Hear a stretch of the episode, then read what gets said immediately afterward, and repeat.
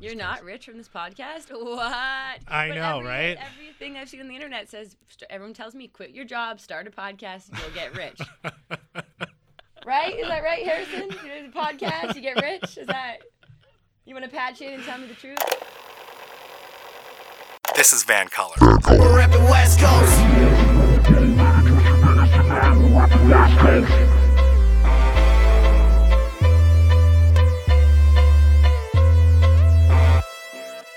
My name is Mo Amir, and today on This is VANCOLOUR, I'm joined by a shining light in Vancouver's media landscape. You can brighten up your day with her voice every weekday from 2 to 6 p.m. on 1027 The Peak, Vancouver's modern rock. Earlier this year, she released her debut book, I See You, I Am You, a collection of poetry, reflections, and meanderings, indigestible self help nuggets about love, loss, pain, suffering, the internet, mental health, mindfulness, and all the stuff that I love to talk about when I've had a few too many kombuchas in me. She's also a certified meditation and yoga teacher, which was enough reason for me to ask her to be my Valentine this year. She is the lovely and talented Casey-Jo Loos. Casey Joe, how are you? I'm awake. I'm alive. You're here. I don't think my ego can handle that intro. I mean, it's something to be said to be asked to come on a podcast and to meet somebody new. It's incredible. But then they pump your tires and you're like, I have to receive this? it's wonderful and awkward. And what are all those things, anyways? facts. So, uh, Hashtag facts. or opinions. Sure. Just because it's on the internet doesn't mean it's true. But it's coming from a genuine place because I feel like you are my perfect guest. Because Oh, I thought you anyone were going to say soulmate. I was like, oh, okay, hold on. Hold things- on. make this Oh, really actually, weird. I just have to call you out of here a little bit Sure, more do because. I've, I've listened to your podcast and every guest that comes on, you're like, I can't believe it. This is incredible. You're the you're the best. And I was waiting for you to say something like that about me. Yeah, Uh, you say it about everybody. You know, if you if you're going through the archives, you will see that there are subtle distinctions between how I qualify them. And some people I say Hmm. I've been really excited to meet you, or some people I say, you know, I've been following your career uh, for ten years or whatever. So it's always a little different. But but I think you are. I, I think people that know me would know that you are my perfect guest because like I have this mantra of like loving out loud and I love to talk about all the feelings and mindfulness and yoga and essential oils. I'm all about that life and I feel like you are and, and we're gonna have a great chat. Mhm. the problem is, is brevity is not my strong suit. So how much time we got here? I mean we got about an hour, so we'll see All right, how we that's do. probably too long. People have a seven second attention span. Like, I'm sorry if they already tuned out, but that happens these days. you have to do me a favor before we Oh, get started. Yes. And uh, my intention here is not some sort of like condes- con- condescending mansplain. It's it's coming from a good place, I promise. Okay. You have to stop using the word cringe when referring to yourself or the work that you're doing. And because you've used this in our correspondence, I heard Right. an interview with you where you were talking about yourself as cringe. And I don't think anything you're doing is remotely cringe. Thank you for saying so. uh, it is a word that I have said a lot, I guess, because when you put yourself out there and you're extremely vulnerable Mm-hmm. every day, Monday to Friday, 2 to 6 and 1027 The Peak, also on the internet, also by uh, releasing words and feelings and experiences and emotions and promoting that and Mm-hmm. encouraging other people to read it and then accepting their feedback, whether positive or negative, and trying to not be affected by any of those things. Sure. It can all feel extremely cringe worthy and cringe. And I don't think that that's always a bad thing. Yeah. I think the word cringe kind of came into my vocabulary as a negative thing from an ex boyfriend of mine where they like to watch videos that were cringe and embarrassing. Mm-hmm. And I think sometimes it's okay to be cringe. We're all a little cringe in our own ways, we're all a little weird. And so I'm just embracing the cringe that I feel myself to be right now. I, lo- I love that. And, and maybe it's just semantics. I mean, I, I, I think weird is a beautiful word. Mhm, I'm me too. Be weird, be vulnerable. All that's good. But I think cringe is so rooted in a, like a negative thing. Really? Yeah, well, for me, cr- like for me, cringe breaks down to three categories. The first is like if you, not you specifically, but in general, if you are shutting down someone who's being open or vulnerable or honest, Mm-hmm. and you're shutting them down, that I think is cringe for the person that's shut doing the shutting down. Okay. right. Yep. Um, if if you're engaging in a lot of like puffery, whether you're trying to like glamorize yourself or gl- maybe even glamorize other with just like this disconnection from what's actually happening, that is kind of cringe. Blowing smoke up an ass. doing that or Can your own ass? Yeah, you can say whatever you want. this is an FM radio. I still say what I want there too. Let's be honest. sure. and and the other scenario where I what I would consider cringe is just when you're not being truthful to your own current state. Mhm. So, and again, this one isn't really negative, but it is uncomfortable in terms of someone who is clearly hurting, but they're like putting on a fake grin and they're trying to pretend like everything's okay and they don't want to talk about it. Are you thinking that of someone in particular when you're speaking to this person? Uh, I mean, I've done that. Oh, okay. Yeah. we have, we've all done that, right? For sure. Yeah. So so those things I think are cringe, but I think like sharing yourself and putting yourself out there in the world as unique and strange and weird as it might be, I think that's awesome. I don't think there's anything Thank you. cringy about that. There are other people on the internet that will disagree with you, and they'll make sure to tell me that I'm embarrassing too. But if you read the back of the book, they get a shout out. Do they? Oh, yeah. Yeah, you embrace them too. I thank the people that uh, call me embarrassing. Because if they didn't, then maybe I wouldn't have felt strong enough within myself to propel myself forward. If someone calls you on your your talk, and if you're not going to walk that talk, you know, if someone's going to say something negative to you, and that's going to be what shuts you down, well, then I guess you weren't really rooted firmly in what you were doing to begin with. Yeah. So thanks. Call me embarrassing. Call me cringe. I like it now. Haters, Maybe welcome. too much. Yeah. well, congratulations on the book. It's Thank sold you. out. Look at you, bestseller. Uh, I don't know what makes a bestseller status, and since self-publishing sold this out. book, It's sold out. It's sold out. Yeah, there's some weird uh, games you can play in the book world for sure. People can say I'm a best-selling author, and there's like a rabbit hole you can go down on Amazon, like it was popular for one day. And that's not to discredit somebody producing the work that resonates and connects with others, Mm-hmm. but I don't think it should be on a pedestal that is more important than something else that someone else has done because maybe didn't get enough attention on the internet or in real life. I don't know. Fair enough. Yeah, but thank you. Look at me. you really take compliments real well. I, yeah, you're right. I do. Um, the bu- the book is called "I See You, I Am You." Mm-hmm. Uh, we're going to talk about it, but I but I want to talk about this phrase "I see you." yeah. Um, I first learned this phrase in a Kundalini yoga class, Mm-hmm. and in that context, I felt like I viscerally understood what it meant. Uh, but I think I'm still lacking the cohesive pattern of words to uh, explain what that means. I see Mm-hmm. you. So, what does "I see you," or in your case, "I see you, I am you," mean? It means that we're all more alike than we may first see and we may first realize. Okay. And maybe that's something that it seems simple to get, but I think it does take some time for most people to get that. Mhm. I don't know what you choose to believe in your life. Maybe if you choose to believe in reincarnation, if you come back as a different person or a different thing every time, then therefore, couldn't we look at everybody that exists right now and be like, oh, I'm that person? And what a beautiful notion to look at other people and realize that we all want to be loved. We all want to be heard. We all have pain. We all want to be held. We all want to express Right. Can I not look at other people with a little bit more compassion and empathy? This doesn't mean that you let other people treat you poorly, hmm but can you not realize that we're more alike than I than I or we probably realized to begin with? Yeah. Yeah. And then that goes back to you connecting with the haters. Yes, totally. I'm a hater about stuff too. And that's my stuff I got to work on as well.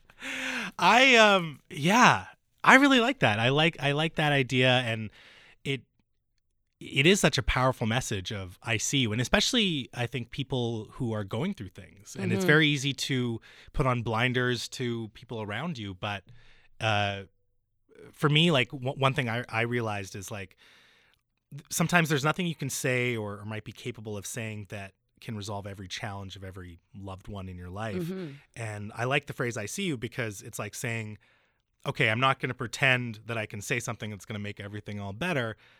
And even presuming that is kind of insensitive. Mhm. But it's like saying, hey, I'm here to listen. I'm here to empathize. I'm here to stand in this fire with you and I will support you. You got it. Right? You know it. Did I do you Said okay? it better than me. I think empathy is is greater than sympathy. And so Mhm. saying to somebody like, "Oh, that if someone's going through something or we're all going through life right now, so we're all going through different things and experiencing different things." Right. Instead of saying to somebody like, "Oh, that sucks," saying like, "I see you." Mm-hmm. And trying to put yourself in that person's situation, whether they're somebody that has a lot of attention and a lot of money, or whether there's somebody that's struggling with addiction and mental health struggles on the street. hmm Both of those people can actually be exactly the same, despite how they outwardly appeared. Sure. Yeah. Yeah. And even worse than telling someone, oh, that sucks, is, hmm. You know what you should do to fix that? Right. Are you on Bumble?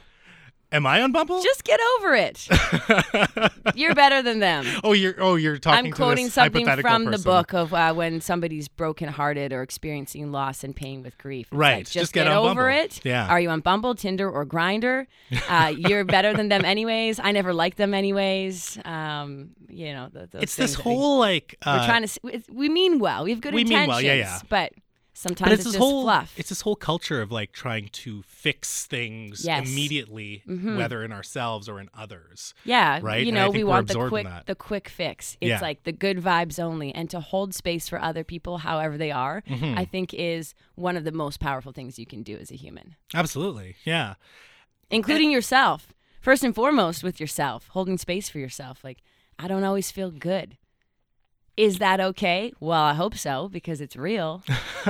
well, and it should be okay, right? Yeah. And you should be giving yourself time to digest or sit in whatever it is you're feeling, right? And that's the best way to quote unquote get over something or to move on to the next stage or evolve or Mhm. grow or learn, right? Or sometimes you just feel pain about something. Sure. And that's it. And hopefully you don't attach to it and you don't go down a rabbit hole right. where you're, you know, struggling with that for the rest of your life. Yeah. Hopefully you can just accept that something might be painful for you hmm for an undetermined amount of time. We don't know forever because who knows what forever is. Right. Yeah. Right into this. I'm just like, time is a concept. Who knows? I, and in in talking about these things, I think what I really appreciate about your book is even though it's in this self-help category, it's very exploratory and it's very creative as opposed to prescriptive, right? Mhm. In terms of you're not telling people what to do. Um, people come to me and at like the, people flood my inbox with you know the moment you're vulnerable people Mhm. start telling you what pains them and what ails them and they're looking for a prescription from you like i had somebody reach out to me and said i just got fired from my job i'm struggling with my mental health now more than ever i'm waiting to get your book i hope it has all the answers and i'm Oof, like what the fuck refund no Yeah. i'm not saying i don't have all of the answers i don't have any of the answers and then you know to get that kind of message i feel uh, immense empathy for that person because Mhm. I've been there. I can Yeah. see that person, know that situation myself. But it's just like, I, this is. I'm not saying I have any answers. There's enough self help gurus out there, and that's not me. Right. And, and to be honest, like I'll, I'll admit I am, uh, or at least in a past life, was a self-help junkie. hmm And I, now I've kind of reached the point where I think we have way too many prescriptive self-help books. Yeah. Um, and I'm almost of the belief that this whole self-help culture needs more space for things like expression and interpretation and things where you can explore, similar to the creative approach that you've taken, right? I mean, people are going to come to your book with their own experiences. Oh, why do you think that this is a creative approach? That this book's different than something else like that? Uh, I because you're using poetry. Um, you're using, uh, as you say, sort of meanderings as opposed Yeah. to, um, you know, a seven-step program. Well, there are seven chapters. There are, That's but a there's- weird coincidence. there, but you said you could you could bounce around between chapters. Yes, too, of right? course. Yeah. Um, it's interesting because even calling it poetry, you know, people have been like, "What's your poetry style?" It's like, well, what is poetry? I found a definition that I read at the book launch. Um, Mm-hmm. Oh, yeah.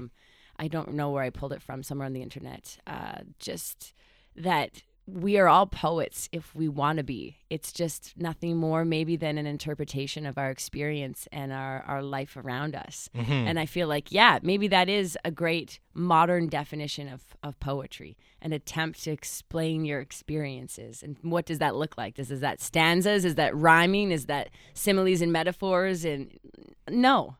So it's just like, is this self help? Is this poetry? I don't know what this is, but people want to put it in a box and label it. I get that. But you Society. use, but you use these labels as well. yeah, of course, because people want to understand and make sense of it. Right. So, sure, I'm a poet. So so in a world without labels, how would you describe your book?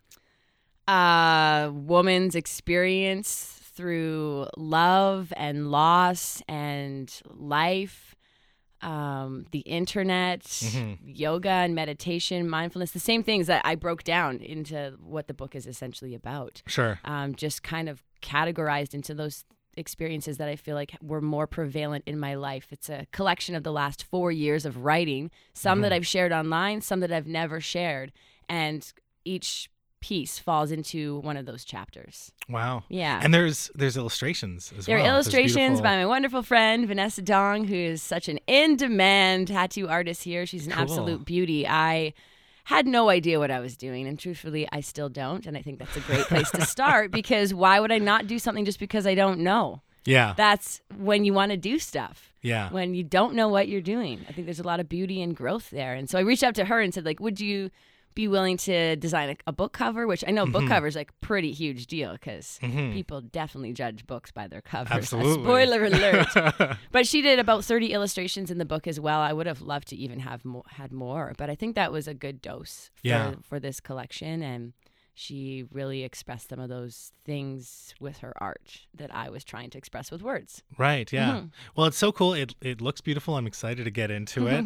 um, on the topic of you know who you see and, and I see you.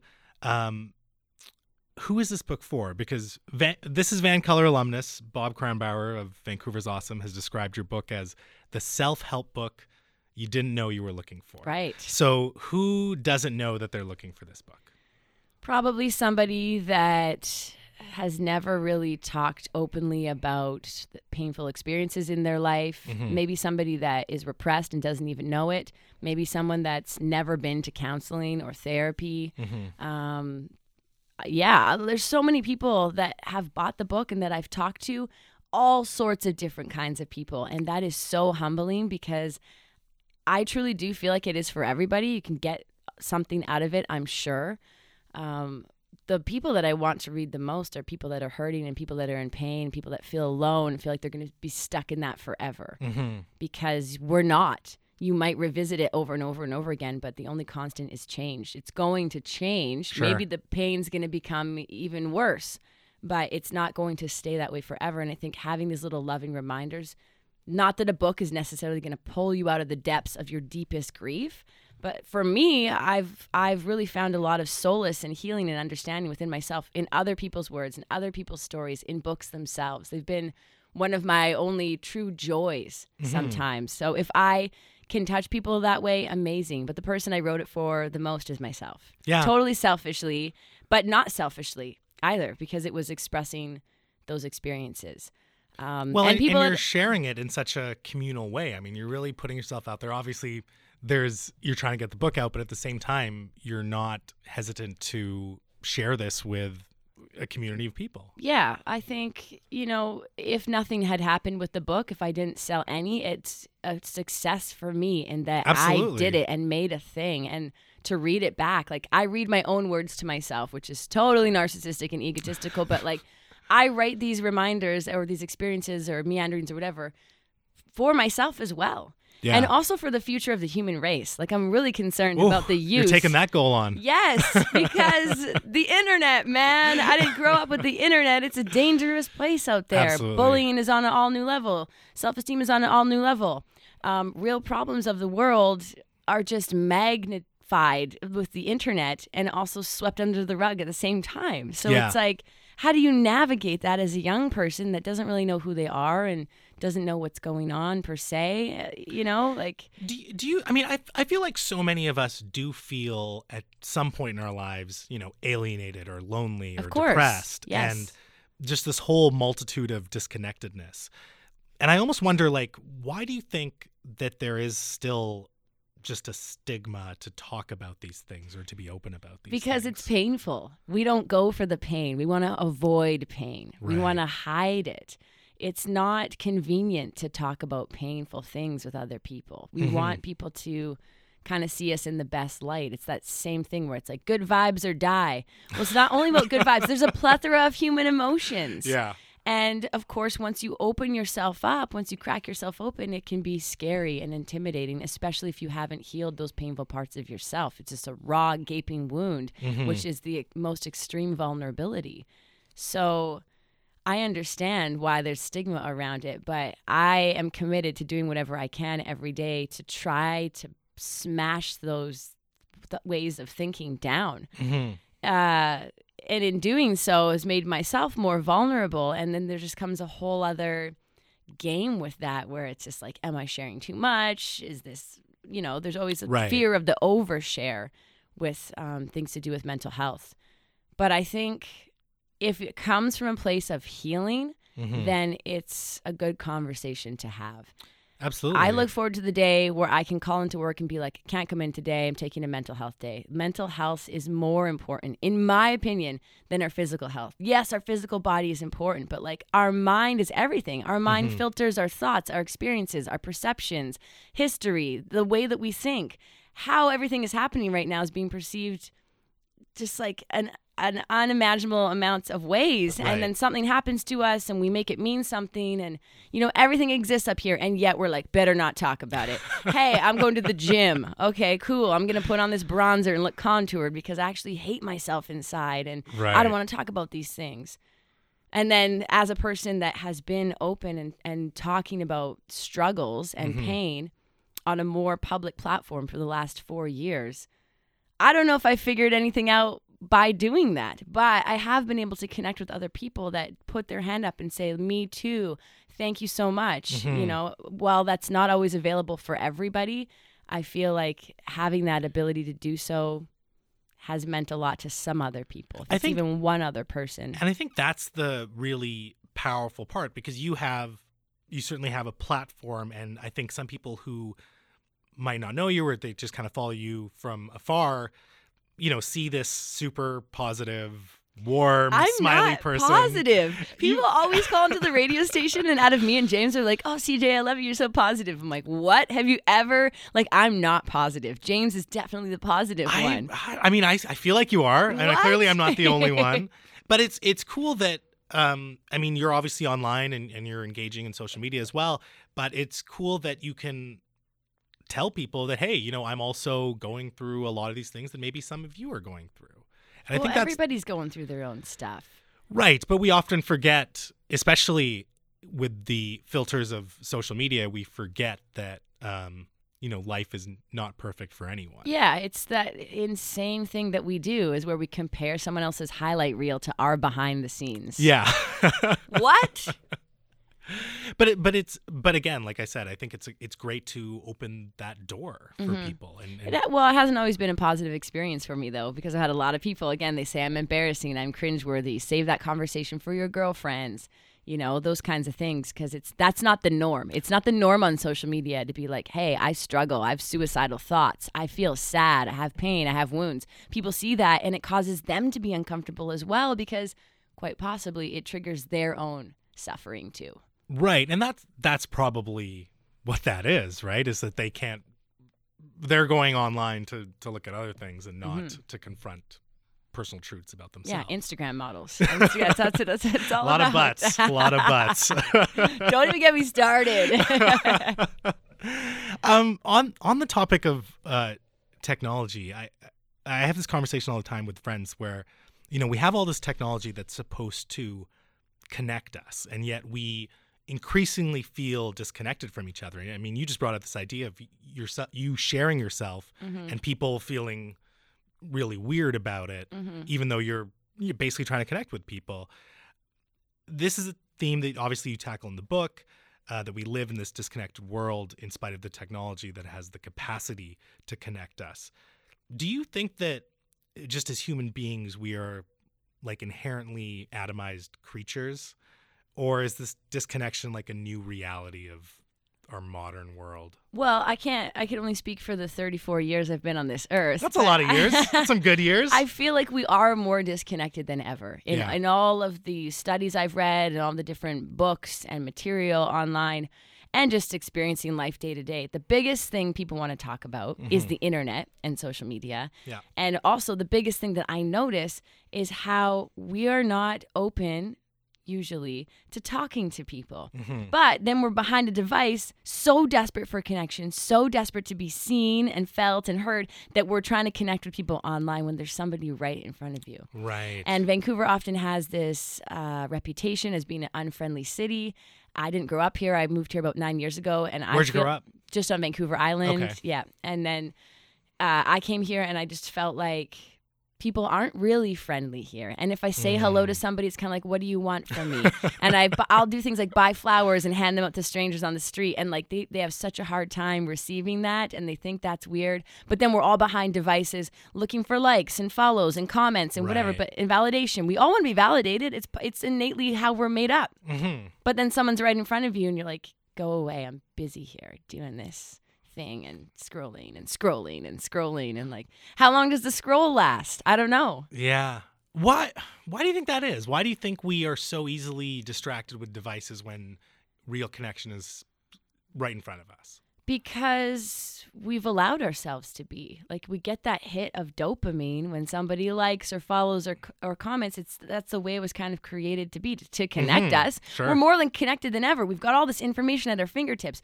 It's unbelievable. it's truly insane. This little device that we put in our back pocket and sit on, and then it doesn't, it's not working. It's going to space. And it's like, we're more connected than ever, but we just have more of a difficult time, it seems. I'm making Yeah. a grand statement here. It's a Oh, blanket let's make 'em. statement. That's what the show's well, for. I don't know about that. It's not, this is not an all knowing, all being statement because there definitely are um, societies and cultures where people are really connected. Right. But is are is social media and technology connecting us in real life? Sometimes yes. I've met incredible people off the internet, Mhm. definitely. But on a daily basis, I don't know, man. I feel pretty lonely and I work at a radio station, talk to hundreds of Hmm. thousands of people every day, talk to people on the internet. But what I like the most is one-on-one or even just like a small group where you're you're chatting, people aren't talking over each other, people are being heard. Maybe you're being creative and you're expressing ideas and stuff, like just relating that way. Mhm. We're supposed to. We're created that way. We're pack animals. We're not meant to sit at home, you know, cowering in a corner with the, the reflection of our phone on us. But at the same time, that's an amazing thing as well. It's Yeah. just dangerous if we put everything into our device and everything into this weird online reality that we have. I feel like it's that's not really safe in our day-to-day lives that we're living. Yeah, and it's I mean, I find it so paradoxical because we are communicating with more people Mhm. than ever before. Communicating quote unquote, Yeah. right? Well, we are. Yeah. Um so you would think that we would feel way more connected and you know, uh, Do you le- feel more connected? No. Why? Why is I don't that? that's what I'm trying to figure out. I, I and I I guess the only it's kind of a simple explanation, but I feel like the only thing you can say is that text messaging or Mhm. little likes or whatever is no substitute for what you just described in terms of a one-on-one conversation or a small group of people um, talking talking to each other right i Mhm. mean this is this this whole whether it's text messaging or social media this is all so new you would not be communicating with so many people every day um, but you would meet up with people and perhaps have deeper conversations or be a little more mindful in those social interactions. And when I say that, I'm I'm I'm saying it on the premise of we've all seen or perhaps been in the groups where you're hanging out with your friends and everyone's on their phone. Yes. right? Well, I took the bus here, and everyone's on the phone in the bus, and I and I get that. It's like we're trying to multitask, Mhm. and that doesn't mean I don't use my phone as well. Sure, yeah. but I'm the same almost. I want to put it away to force myself to like feel whatever it is that possibly I'm trying to avoid by thinking I have to do stuff, which we all have so much to do, and the devices can help us. Mhm. But it's a Black Mirror episode. Yeah. Yeah. You're like, okay, well, do I join them? Do I it's resist? hard it's hard not to. I mean, you can, but And having healthy boundaries with technology is something I That's struggle with do, yeah. immensely. Oh, that's what you can do? No way. We're expected to be available on demand 24 7. If someone sends me a text and I don't write back, they make that mean something. And if I then go and Mm. post something online, they're like, why didn't you write this back? Or if someone sends me a message about something and I didn't respond to their meme, it's it, we're creating all of these things and it's just so many ongoing little conversations all at once that don't really feel fulfilling per se. And at the end of the day, I feel like more depleted and exhausted than ever. And But- I'm like, but I'm so connected here. What's going on? but I think we have the capacity, even if you are online and you're on all social media, to say that you have boundaries. Mm-hmm. And I, I've, you know what, I've gone on and off this bandwagon, but I used to be very good with uh, after nine. I'm not touching any technology. I'm reading or whatever else. Yep. And I had that going for a while. And then you know I backslid, and now I'm on my phone before bed. But we're we can make boundaries for ourselves, and we can. It's very difficult, Mhm. but I think that capacity still exists. Or just to say that. Um, I don't have to respond to every text message because a lot of text messages are fluff. yes, totally. And especially when with different jobs and stuff, we're expected to respond to emails at midnight or something. Right. There's that over glorification of busyness and being an overachiever and oh, here's so and so working at midnight. It's like you know, it's yeah, what was it around Christmas? Elon Musk said, "If you want to make a change in this world, you got to work 80 hours a week." Right. And I was like, "Fuck this!" I much respect to you, Elon, but like, we got to have breaks. We need time to do nothing. That's Yeah. where the magic happens. Is when you have time and space. Yeah. Not when we're on our devices at midnight trying to look like a champion to our bosses. Right. Yeah. I mean, we definitely it something intrinsic to our being. I think is creating time for play, Mm-hmm. and that is frowned upon in quote unquote ambitious circles. But I think it's so important to set aside that time and uh, for physical health, for mental health. Mm-hmm. Um, but I think people are coming around though. Like we're starting to recognize that you need a certain balance in in your career, in your yeah, life. you know, we talk about it one day a year on Let's Talk Day. this is the corporate hand job. It's so favorite of mine. Yeah, we talk about it one day. And do we really talk about it? We're talking about it right now. it. Yes, we are. Yes, but I just want that. My dream is for it to, um, you know, this have a domino effect to other people where they feel like they can talk about those things more and Yeah. creating boundaries and stuff. Yeah.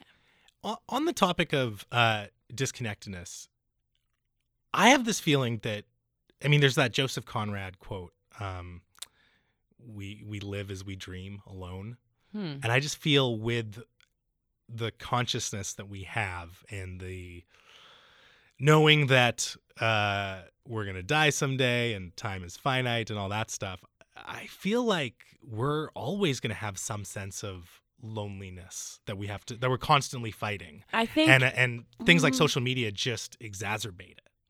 I think maybe we need to give up that fight of loneliness and Yeah? to embrace our solitude. We're all having Mm. solitary experiences, but collectively. Sure.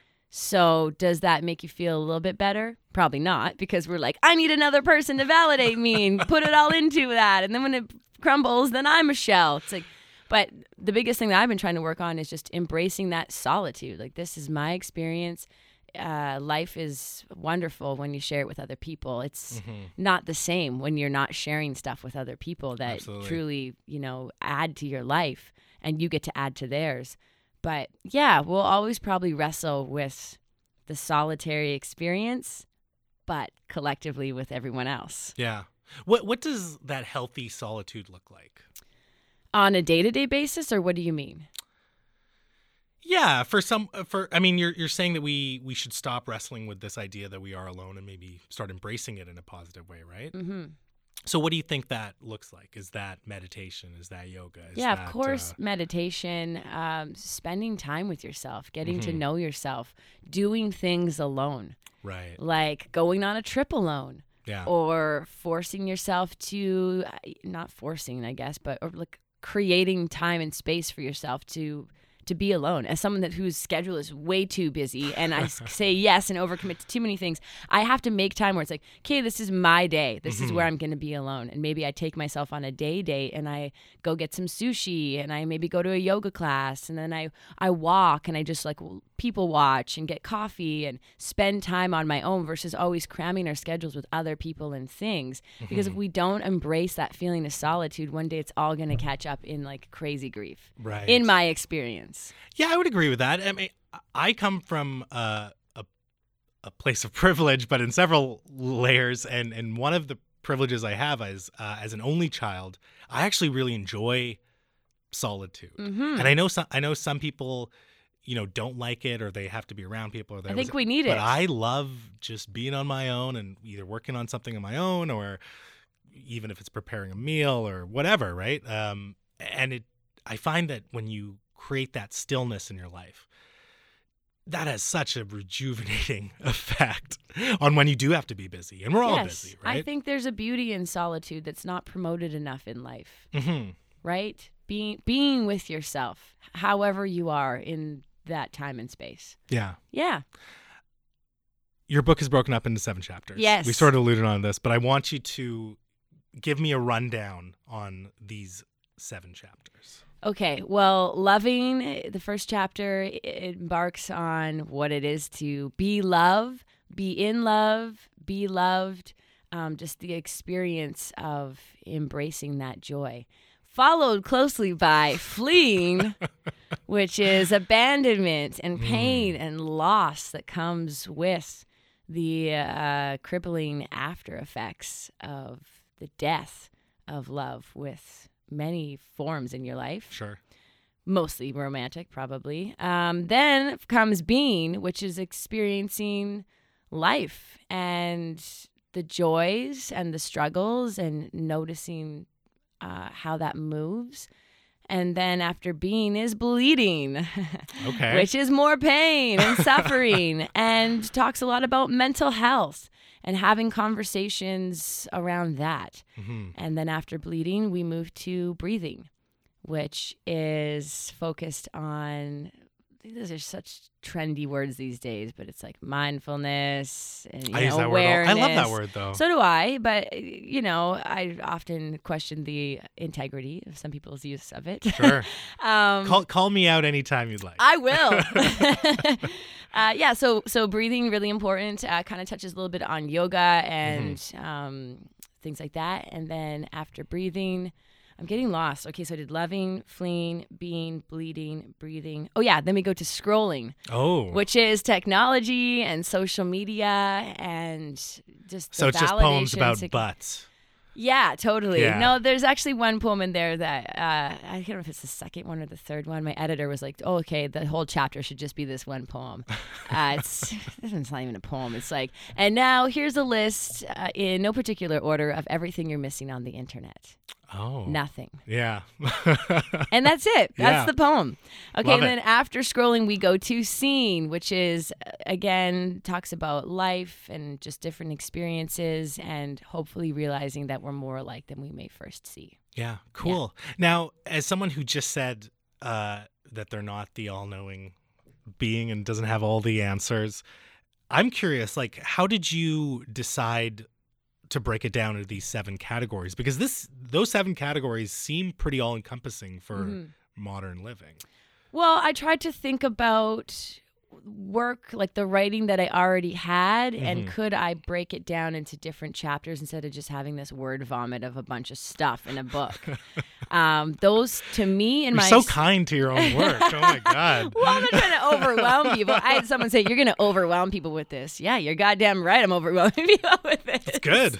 Um, I just wanted to think about the writing that I had and what it m- mostly focused and touched on. And if I died tomorrow, what would I want to leave behind? What of Mhm. these experiences? And I mean, that's such a grandiose th- way of thinking, but I actually think about that every day. I think about my death every day, which is interesting too, because Hmm. most people go their whole lives without thinking about it. They don't want to think about their mortality. We don't know necessarily what happens, and we can choose to believe a plethora of things. But I think, like, okay, if something happened to me, if I died, I'm gonna die. I don't know what that means, Mhm. but what do I what do I want to stand for while I am here?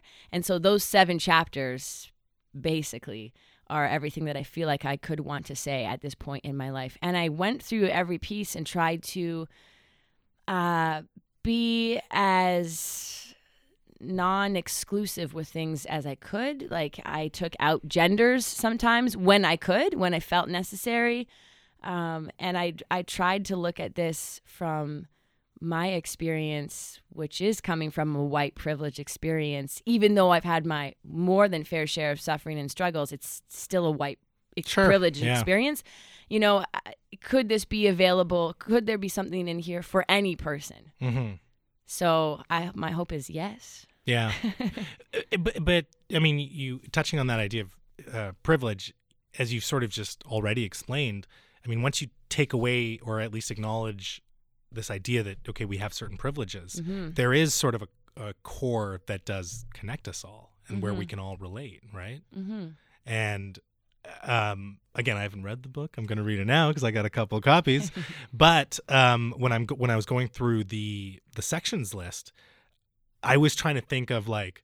What did Casey-Jo miss here in terms of like states yeah, of what do you being? think? I don't. I couldn't come up with a state of being that was Yeah. missing in, in modern life. Like scrolling is now a new one Yeah. right? So so who's to say that we're not going to have new states of being um, as we progress as a species? But it's We will. It I- we seems definitely to. will. Yeah, I mean, sleeping.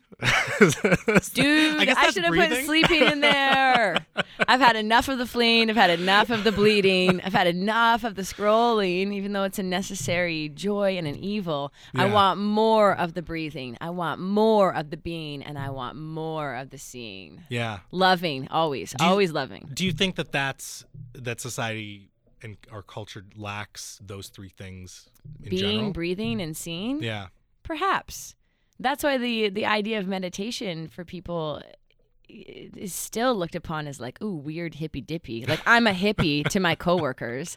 And I'm like, hey, just sit down for 10 minutes and breathe. Ooh, no, what? Be alone with my thoughts? Right. Can't. it's like, I get it, man. There's a lot of stuff up there. Yeah. And so slowing down and and in the in the not doing, we have the capacity to undo so many things that we don't really need and that quote unquote no longer serve us. Another thing that people say a lot, but it's true. Mm-hmm. We we've we adapt and we have these things that we're bringing along, and maybe just slowing down and breathing, as basic as that seems, which is the most challenging and also most simple, beautiful thing you could do, could really help people Yeah. if they just would be open to doing it. Well, it's it's reminding me of, uh, and I'm sure you've seen this scenario as well, but it's reminding me of like just a dog who's just sitting there with his like mouth open, smiling and breathing, panting really hard. Are you Like, talking about the dog that's burning in hell meme? That's like, this is fine. This is fine. Uh, no, not that. I'm talking about real dogs. okay. Thinking about my dad's dog specifically, but like dogs have this ability to just like sit there and like smile and breathe, and they're just like so content, right? Mm-hmm. Heavy And- breathing and more panting in your life.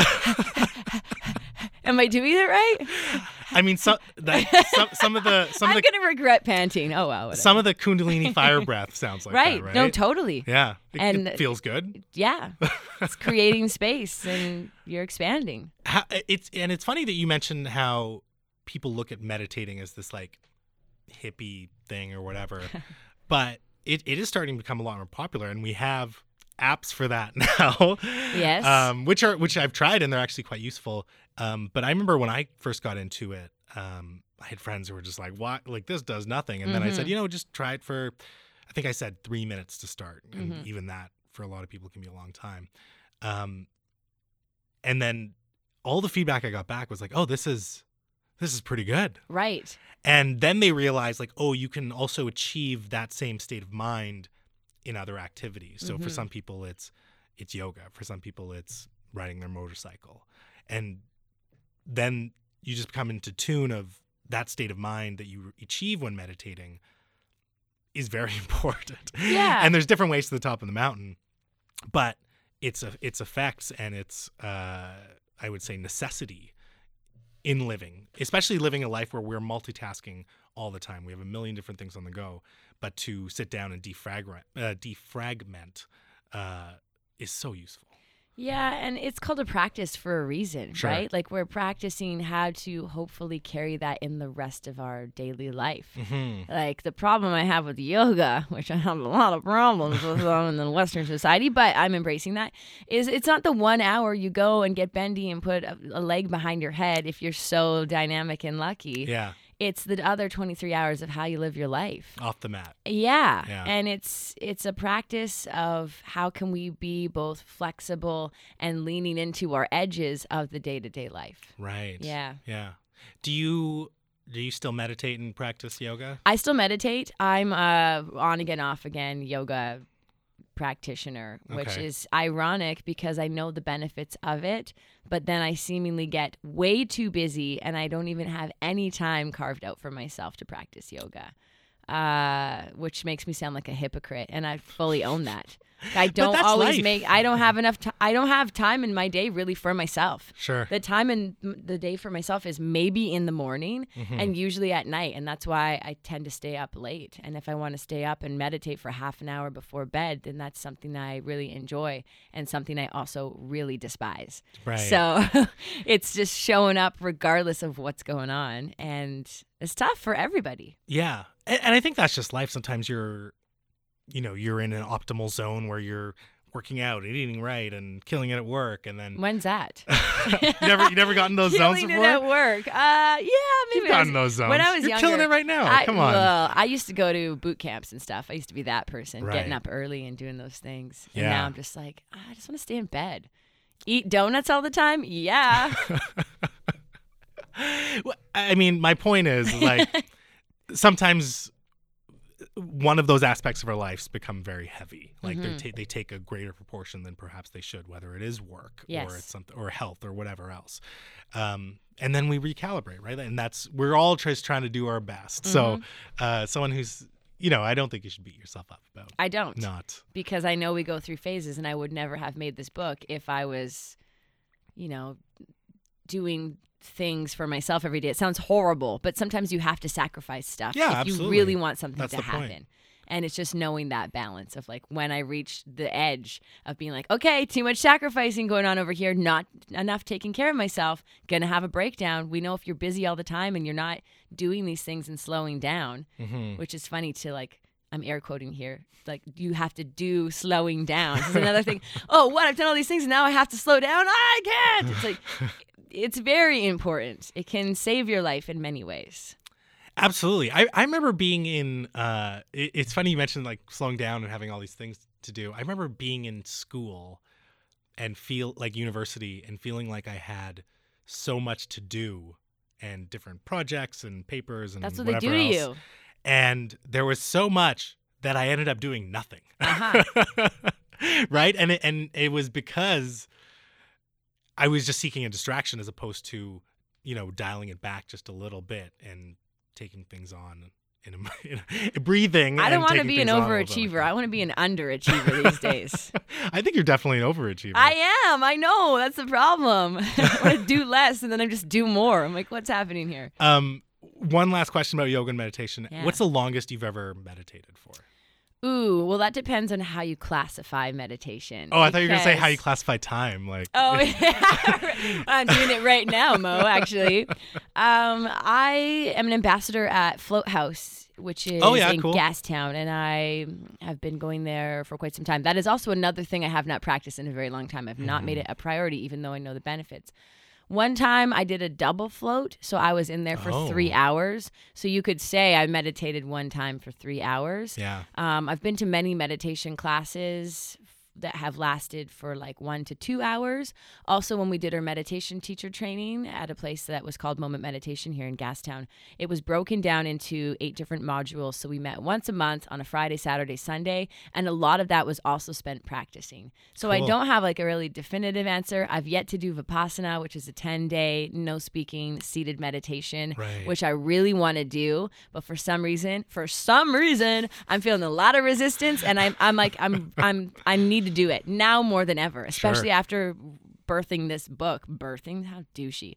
I really need to go to Vipassana and not talk and sit and meditate for 10 days, which is everyone's worst nightmare. Yeah. But I uh I need to get some space from my ego and from my mind. And I think in longer periods of time like that, it's setting you up for a stronger practice in your day to day life. Sure. Yeah. Well, if anyone. as long as you meditated for? Oh, 21 minutes. Whoa, that's great. That's about it. That's Um, good. That's 20 years ago. All this science that's coming out with meditation now. 20 years ago, we didn't know that. Just 21 minutes of meditating a day can Yeah. change your brain physically. Change your brain. Yeah, you have to build up to it though, and you go. Yes. Uh, I was told the increments go 3, 7, 11, 21. Oh, really? So I built oh, up you're doing it. it on a regime. Yeah. Nice. Yeah, so I built up to it, but but uh, ever since I got into yoga, I've I haven't done the like full just sit down meditation because you kind of do that in yoga. Mm-hmm. Yeah, right? you're breathing and moving, and you hopefully can still see that your thought. You see that your thoughts are there. The idea is like to notice all these thoughts, all the noise. Meditation doesn't stop the noise. No. People think, "Oh, I'm I'm not doing this right," but it's like you are doing it right. Mhm. Just noticing and and hopefully with more practice, it won't be as noisy. It won't be such an uncomfortable place to exist inside yourself in your own solitude with everybody else at the same time. Yeah, I, I don't think the noise ever goes away. I mean, even, I mean, I, I wouldn't consider myself a, a great practitioner of, of yoga or meditation, but I, I think you dial down the noise. Were you a yoga model or something? I, I was, yeah. You see, you see me in those Y yoga adverts. Yeah, it was, it was the face. That's Yeah, the moneymaker. you Not, th- I wasn't posing in it at all. I've always wanted to be a poser. oh, I, I don't have the knees for it. No. I've always wanted to be a sellout, and now I can say that I am one. So well, you've sold out. yeah, I've sold out. I like Casey-Jo before she sold out. I'm gonna get that on a shirt. Oh, Yeah. that's a good shirt. right? Yeah, that's that's the title of your second book. Nice. um, so I asked for two copies. Can I tell you why? yes, please. This might be cringeworthy, but oh, good. I love it. Yeah, as you know, I love it. cringe. love to cringe, baby. Okay. So, um, so I have a uh, a celebrity crush. Her name is Whitney Cummings. She's a Mhm. comedian, Mhm. and uh, I've basically developed this ritual now that anytime I see her, I at, at her shows, Mhm. I will give her a gift bag. And so the first gift bag, it was like a book by Gabor Mate, and uh, Amazing human. Yeah, Amazing, amazing. person. Yeah. and I think it was some other Canadian stuff. I don't know. And then I've also thrown in like ketchup potato chips and like stuff like that. So uh, it's just kind of become this ritual that I do now um, because she is someone that has also, uh, throughout her career and then in her own book, talked about mental wellness and, and uh, mental health. And even though I'm probably not her demographic, uh, it really resonated with me and made You it probably are her demographic. basic Everyone bro. is probably. You're not a basic. Speaking of words you need to eliminate, I've heard you say basic bro a little too much. I just said, uh, you know, it's There's to nothing basic about you. it's to uh, lower the standards and expectations.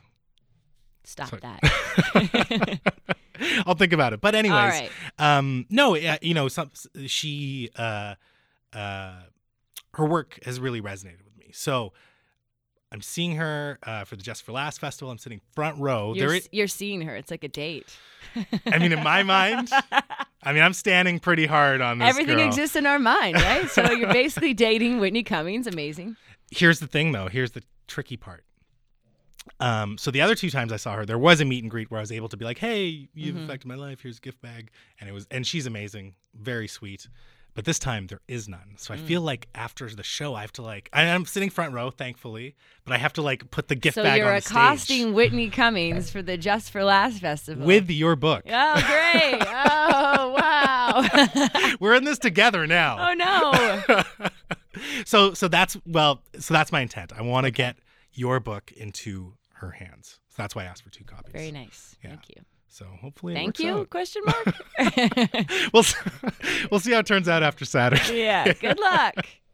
um speaking of your book is there something from your book that you'd like to share with us Yes, I would love to. May I get my book copy out of my bag? here? absolutely yeah What did I didn't think about it to begin with. and not the same one that you did on bob's show It's not the same. I wouldn't do the same. What the heck? I give you all the same answers and say the same things. How many copies of this do I have? Is this? Oh, that's the one. Okay. I mean, there's. It's so hard. Somebody asked me the other day, like, "What's your favorite page?" I'm like, I shouldn't even say it in that voice. Not even- This person's gonna listen to it now and think I'm mocking you. Sorry, I love you. i love that they Uh, said what was page their and name? not poem no, or they not said, piece "What's your sa- favorite piece?" I said page. Okay, now I'm just like fake news. Okay, this is page 48 from "I See You, I Am You" by me. So cringe. Rock and roll isn't dead, but romance has sure changed. We wait three days to call because we still believe what the recycled monthly issues of Cosmo once said. We ghost on people, then bench them so we can stay current on the dating trends. We swipe right when we really want to swipe left, but we don't want to face the pain of loneliness. We seep sweet nothings early because love feels nice. And once the fantasy fades, the man behind the curtain is revealed, and we realize maybe they don't have a heart, courage, or a brain. Romance these days is a hey, you, with a cute intended emoji note from an otherwise stranger on a social media platform, and I'm fucking tired of it. Write a letter. Be honest. Pick a flower. Look another in the eyes like there's some kind of magic, and please put your phone down for a goddamn minute and be present when you're with them. We're so distracted and inundated with choice and X's popping up and potentials rubbing past us that we don't know how to commit, how to stand in another's shadow and darkness as well as their light. We bolt the minute it gets hard and convince ourselves it's not worth it. We jump from bed to bed. We don't know how to stay connected to ourselves in a disconnected world. We listen to other people who aren't in our relationships. We barely understand our own mind, and we sign up to enter another's who we will probably never really grasp. We shatter fragile hearts, then let ours harden and wait for someone else to make the first move. Wait for the next steps and wait for the one. You are the one. And unless we all collectively figure out that the love resides inside us and it's not only others, but ourselves that can bring it out, romance is doomed. Wow. Thank you. I'm I feel so blessed to have uh be in the presence of that. that Wow, cool. really? Yeah, you have a great voice for it too. Thank you. Oh. I think you should put that on audiobook. Thank you. It's on the list. Uh, There's only one of me, so I'm just Sure doing enough. as much as I can. Yeah. Fair enough. I love the uh I mean, while you were going through the laundry list of what you or the person is doing, I was like, Oh yeah, I do all those things. Mm-hmm. I know. yeah, yeah. You ghost on people, then bench them to stay current on the trade dating trends. I Oh. have. I have. Oh wow. Not yeah. recently, Mm. but I've done that. Yep.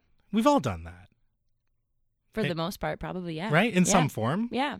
Um, it's just, you know, avoiding confrontation or thinking you can just sweep things under the rug, well, right? We've all- sometimes we reject other people before they have the possibility to reject us because we're hiding behind a hardened shell. right. Yeah, I do that too. More in the book. and let me read you another. Just joking. Um, I know you are you are sold out, but but where can people find the book? Where yeah, can they find you? you can still get the book at uh, www.icuimu.com. Uh, it's just going to be on a little bit of a delay. We have another order that's coming in Nice. in the next week or so, so it won't be much longer till you'll be able to get your paws on it. I'm really excited. It's also available at Pulp Fiction, both on Main Street and Commercial Drive. Book Warehouse on Main Street and West Broadway, and a couple other select stores. I'm going to have that all replenished once we get the book order. I believe almost, I think all the sol- stores are sold out. Um, So basically, any bookstore on Main Street, though, you will be in. I'm trying to tackle it. Trying- can you tell it's my neighborhood? I'm like your- everything on Main Street. that's your But, corner. I mean, I'm trying to expand. There's a, a couple stores on Vancouver Island that have the book. There's a, Cool. a gift shop in Tofino called Merge Curated Goods that has copies right now. Um, I'm going to expand more, and I have a couple other book events coming up as well. So yeah, very soon you'll be able to get it shipped to you, or if you are in the Vancouver area, hopefully Vancouver Island, possibly other places. I'm going to work on distributing the book as best as I can, whatever that means. And you have the book in some yoga studios too, right? Yeah, it's in Semperviva Yoga right now, uh, Yeah. the Sun Studio in Kits, and then I'm talking to Y Yoga about uh, that, them possibly carrying it. I mean, I don't want to say that now, but hey, whatever. They, Yeah. we've, we've communicated, and there's some other It's a good fit. some other stores and places that I'm hopefully gonna get the book in. So yeah. Cool. And um, how do people follow you online? What are You can follow platforms? me at Casey-Jo Loos, which is C A S E Y J O L O O S. You can also check me out at 1027 The Peak. It's 102.7 on your dial, or you go to thepeak.fm. Lovers and haters both welcome, right? That's right. Good vibes only. Thank you so much for being here. I really do appreciate it. Thank you so much And, for uh, having me. The light within me honors the light within you. That's so nice. Ladies and gentlemen, her book, I See You, I Am You, is available now, and she's available on your radio dial every weekday, 2 to 6 p.m. on 1027 The Peak, Vancouver's modern rock. She is Casey-Jo Loos, and I'm Mo Amir telling you that in a city where you can be anything, be colorful. Peace.